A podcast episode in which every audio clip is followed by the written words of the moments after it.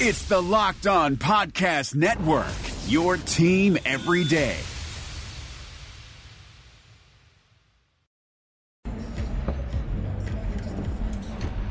Welcome to Postcast. The Utah Jazz fall in the fourth quarter on a 76er run. It's one where if you're a team that no longer is into moral victories, you're really going to kick yourself about this one. We'll talk about the areas where the Jazz are going to wish they did something different when we come back, come up on Postcast. Life is complicated, especially right now. You're spending more time inside, unable to go to restaurants, and that means you're cooking dinner. But if you're like me, I hate cooking multiple trips to the grocery store, hours of monotonous meal prep just so you can scarf down your food in minutes. So when it's dinner time, I grab my phone, open up an app and order something. But after convenience fees, delivery fees, and who knows whatever other fees, it ends up being close to $100 for two people. But then I met Freshly. Just put up your feet and relax while Freshly chefs and nutritionists do all the hard work. All you do is heat for three minutes and dinner's done. Imagine a better for you golden oven fried chicken, steak peppercorn with sauteed carrots and French green beans, and my personal favorite, buffalo chicken with loaded mashed cauliflower. It's got fewer carbs. That's just a few of the 30 plus health conscious options to choose from. Freshly understands that food needs to be delicious, healthy, and simple because let's be honest here, if it's not easy, I'm not going to do it. And if it doesn't taste good, I don't want to eat it. Freshly is offering our listeners $40 off, $40 off for their first two orders at freshly.com slash locked on NBA. That's freshly.com slash locked on NBA. Today's show is brought to you in part by the sco- store at 6200 South and 20th East. Turkey orders for Thanksgiving. Do you want to get those in? The Diestel turkeys are there right now and available for you, plus all the other great cheese things and the rest at the store, your center for all your holiday needs. All right, Ron, we're past moral victories with the expectations on this season. There's no question these guys played well, they played hard, they battled, they showed Rocky Balboa s tendencies there are all sorts of good things, but you got to win. Now, Philadelphia is probably not a place you planned on winning this year, but this was a game that was there to win. Yeah, absolutely. They put themselves in a great position to win the basketball games now. Mistakes will cost you. And, and I thought the Jazz made some huge mistakes, as you mentioned, after the third quarter. Then they made a couple of mistakes late here in the fourth quarter that probably cost them the victory.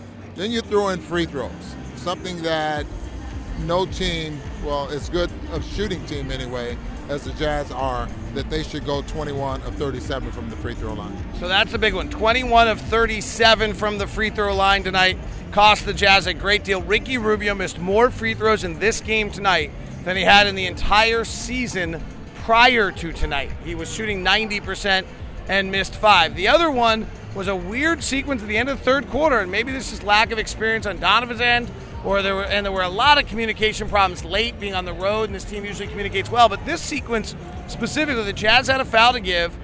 In gave the signal to donovan to foul. Donovan did a reach and foul that wasn't very hard. Markelle fultz powered through it. No foul was called. So then he went all the way to the rim drew a foul on gobert which impacted him later because it turned out to be gobert's third or fourth foul of the night at the time. He miss he goes to the free throw line makes the first misses the second. The Jazz don't box out the shooter. Fultz gets the free throw, gives it to Butler. Butler scores and lays and then draws a foul. I think he missed that free throw. But if the Jazz had fouled correctly and got a stop there, they end up allowing three extra points at the end of that quarter that they shouldn't have allowed. Exactly, and that's the kind of mistakes that we're talking about happen in a situation like that. And and you know that rebound that off the free throw that Fultz came up with. Um, it bounced off to the left of the rim. I mean, obviously, a, a free throw shooter knows you're going to know where you miss. And that ball was coming off the left side of the rim. He was able to go over there and get it. Um, so, again, mistakes, costly mistakes, and they'll look at the film. I mean, you just can't relax in situations like that. I mean, you got to, for the most part, just play right through it. Bad decision there by Donovan, not fouling hard enough to uh, to make the official blow the whistle. The other one was on two occasions, but really one late in the game, and the fact that it was the second time of the night for some reason to me seems, makes it even more painful. Ricky Rubio, while bringing the ball up the front court, got caught from behind and turned the ball over. It happened once in the first half, but in a, and I don't have the play-by-play sheets next to me, so I'm not entirely sure. But it, it, it was a key, key moment. The Jazz, I think, had a five-point lead at the time, had the ball. Ricky Rubio, or uh, somewhere in that area where they had a lead, came out of traffic, and Joel Embiid reached from behind and knocked the ball away. It was the third time in the game that Rubio didn't have good ball security and turned it over. But this one ended up with a Jimmy Butler slam dunk down the middle. That's another three or four point swing in a game that you lost while the final score was by six was really a one possession game for the entire final three minutes. And just think about this. Though. I mean, the Jazz had an excellent chance to win. As we've been talking about here, uh, is that the mistakes the Jazz, the mistakes that they made that didn't turn into good plays. I mean, they, they turned into good plays for the Philadelphia 76ers. And then they go four for 22 from the three point line. This is not what the Jazz have been surviving on all season long. And, and you know, they must, or they have been making threes that have given themselves a, a, a chance to win. Four for 22, 18%, probably the worst uh, three-point shooting night of the season. So the good news is the Jazz go four of 22 from three. They missed 16 free throws, and they somehow were able to compete with a very good Philadelphia team and be in this game. And maybe the most exciting part there is the one really big difference between the Jazz defense a year ago and the Jazz defense this year is the Jazz have not been forcing turnovers. Coming into the game a year ago, the Jazz were the fourth best team in the league at forcing turnovers. They were 19th, and tonight they forced 18 turnovers. 18, uh, get 20 points off of those, of those turnovers. So uh, good for them. I mean, they got their hands into passing lanes and, and came up with some steals, came up with so making the 76ers make some mistakes there as well. But this is a hard fought game. You got to really compliment the Jazz on getting back into this ball game. And I'm going to I'm, I'm going to uh, shout out to Donovan Mitchell.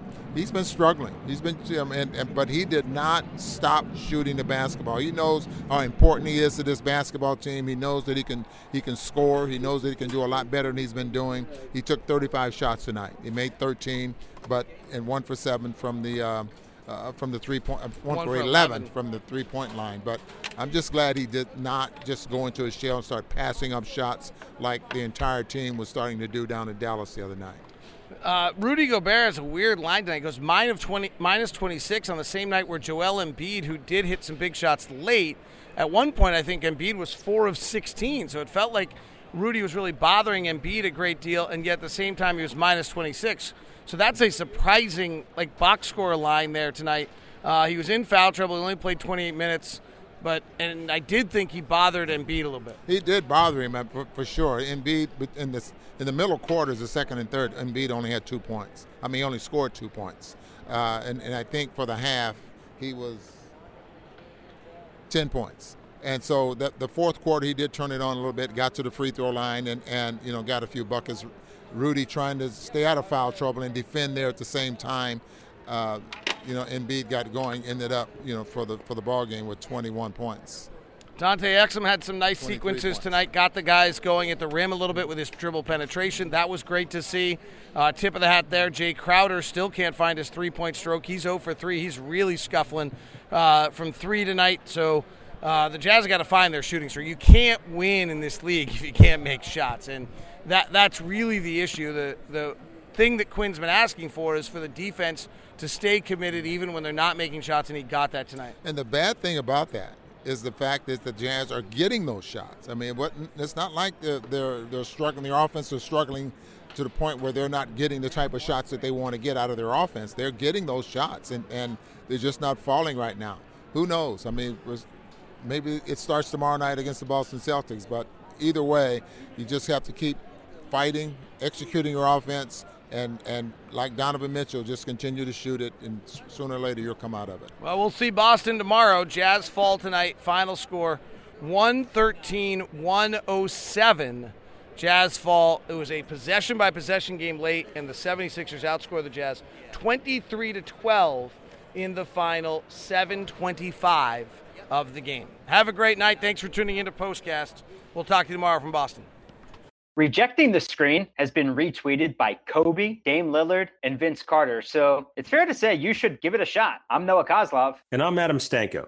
Rejecting the screen hits your feed every Tuesday and Thursday. On Tuesday, We talk hoops and a little bit of life. On Thursday, we go ISO with a guest. Stories from anyone and everyone who has touched the NBA with tales we promise you've never heard before. Find Rejecting the Screen right now, wherever you get podcasts, and hit that subscribe button.